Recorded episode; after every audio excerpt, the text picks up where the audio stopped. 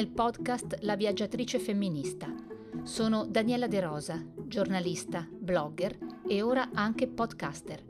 In questo podcast intervisto donne, come te e come me, che hanno storie da raccontare. Puoi ascoltare La Viaggiatrice Femminista mentre vai al lavoro, mentre cucini, mentre ti prepari per uscire.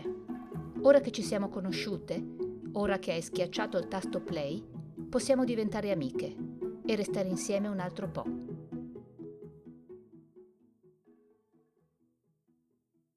La musica scaccia l'odio da coloro che sono senza amore, dà pace a coloro che sono in fermento, consola coloro che piangono. L'ha detto Pablo Casals, che era un grande violoncellista. Sarà per questo che Giulia Vazzoler, una giovane pianista italiana, ha pensato di portare la musica dove mai si potrebbe immaginare di trovarla, dentro i campi profughi in Palestina e in Turchia, dove i rifugiati lottano per la sopravvivenza e per dimenticare. Allora, Giulia Vazzoler, ti trovi in questo momento a Treviso, sei una giovane pianista, posso dirlo, hai 33 anni, ma hai alle spalle due esperienze molto particolari che io vorrei tu ci raccontassi. Cioè tu hai suonato i tuoi strumenti in campi profughi in due paesi diversi. Mi racconti come sei arrivata a questa esperienza e che cosa ha voluto dire per te?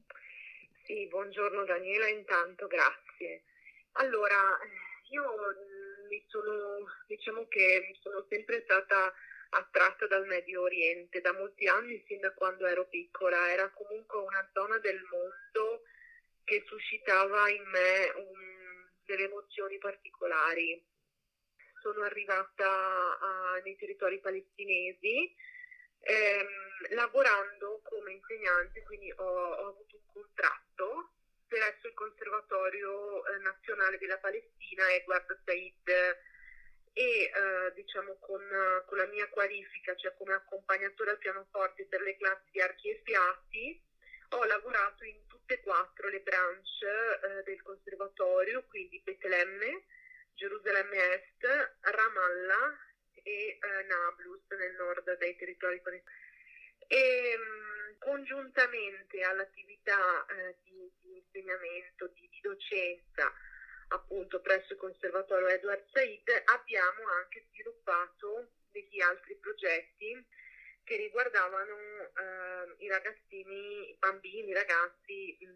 che abitano nei campi profughi. Ce ne sono più di qualcuno nei territori palestinesi e sono ragazzini che non hanno la possibilità di frequentare il conservatorio, quindi di accedere a un'istituzione ufficiale, un po' per mancanza di denaro, e quindi da lì è nata l'idea di fare qualcosa anche per i bambini, i ragazzi che non potevano accedere all'istruzione tramite i canali ufficiali. Specifico che non è, in questo caso in particolare, non è un'idea mia o solo un'idea mia, una cosa che è stata fatta da tutti i colleghi, dal corpo docente del Conservatorio Edward Said, e una realtà che è ben radicata nei territori palestinesi. Io ho dato il mio contributo ovviamente molto, molto volentieri, con molto piacere. In particolare sono stata coinvolta all'interno di un progetto che prevedeva la distribuzione di violini. Sono stati scelti i violini perché sono gli strumenti più agili. Ecco, il pianoforte non sarebbe stato pensabile di portarlo appunto in questi contesti, quindi sono stati proprio donati, regalati dei violini a un centinaio di bambini appartenenti appunto ai campi profughi dei dintorni di Ramallah.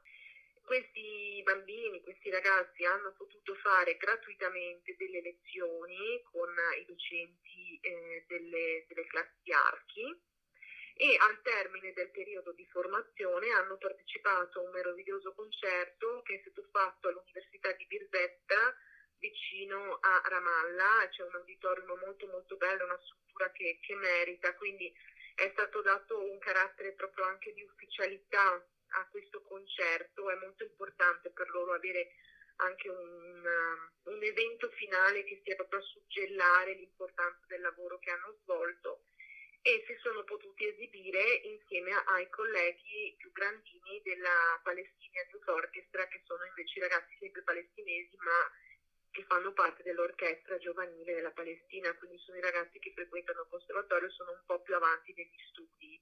Erano veramente contenti, ho visto mamme e papà vestiti a testa per questo evento e credo che sia stato una cosa importante per loro, perché molto spesso non hanno la possibilità davvero di fare niente.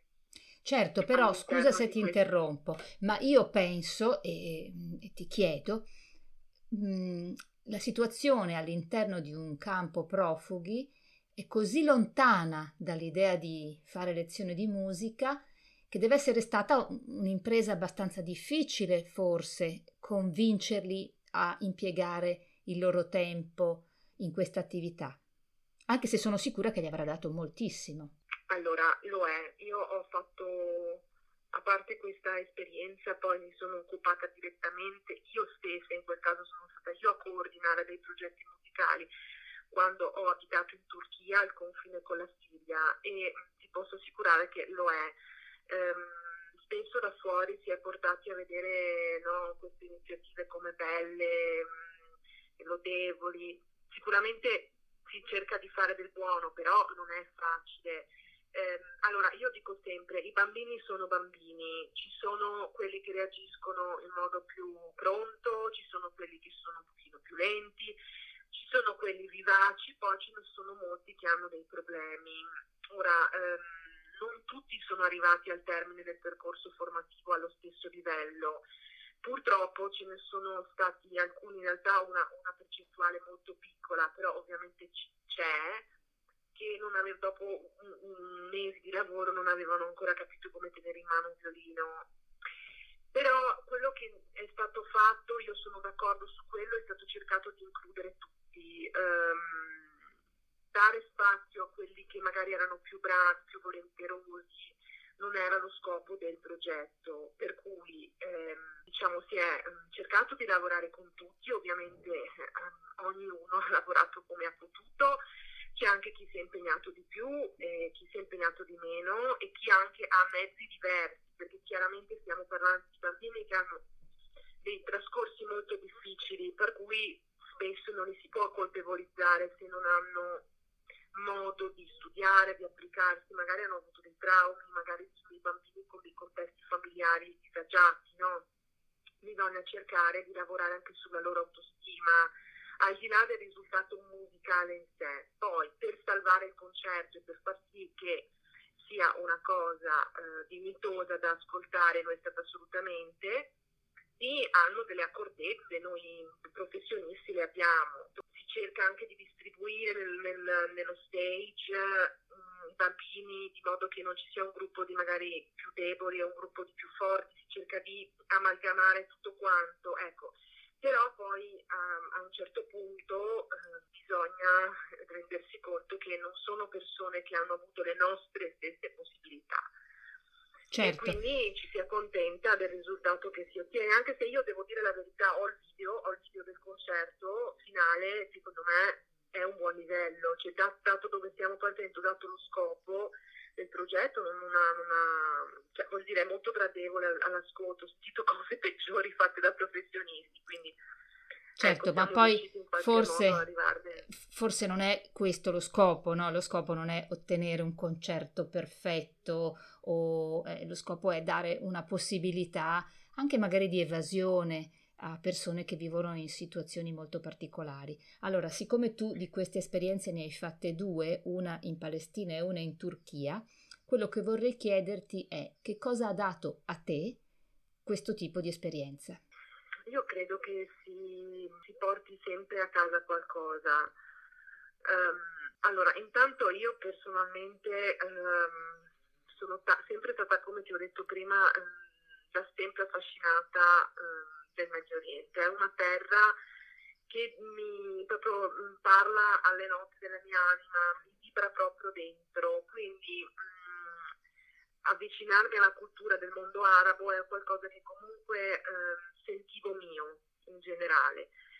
I bambini sono bambini, sono meravigliosi, quindi lavorare con loro, anche se a volte bisogna dire la verità, è faticoso.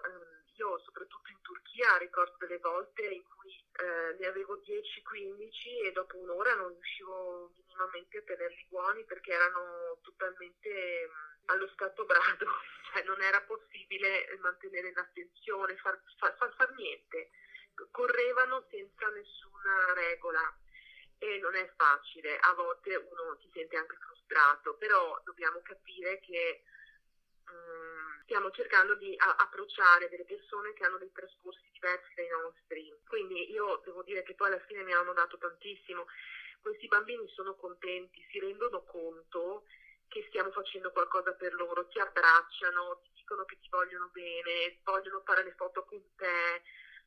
Io ne ho ancora tantissimi che mi scrivono dopo anni sui social, mi seguono, che mi chiedono quando tornerò. Secondo me loro si rendono conto, se una persona lavora col cuore e fa veramente qualcosa per loro, lo percepiscono, anche se a volte magari c'è l'ostacolo della lingua, non tutti parlano bene l'inglese.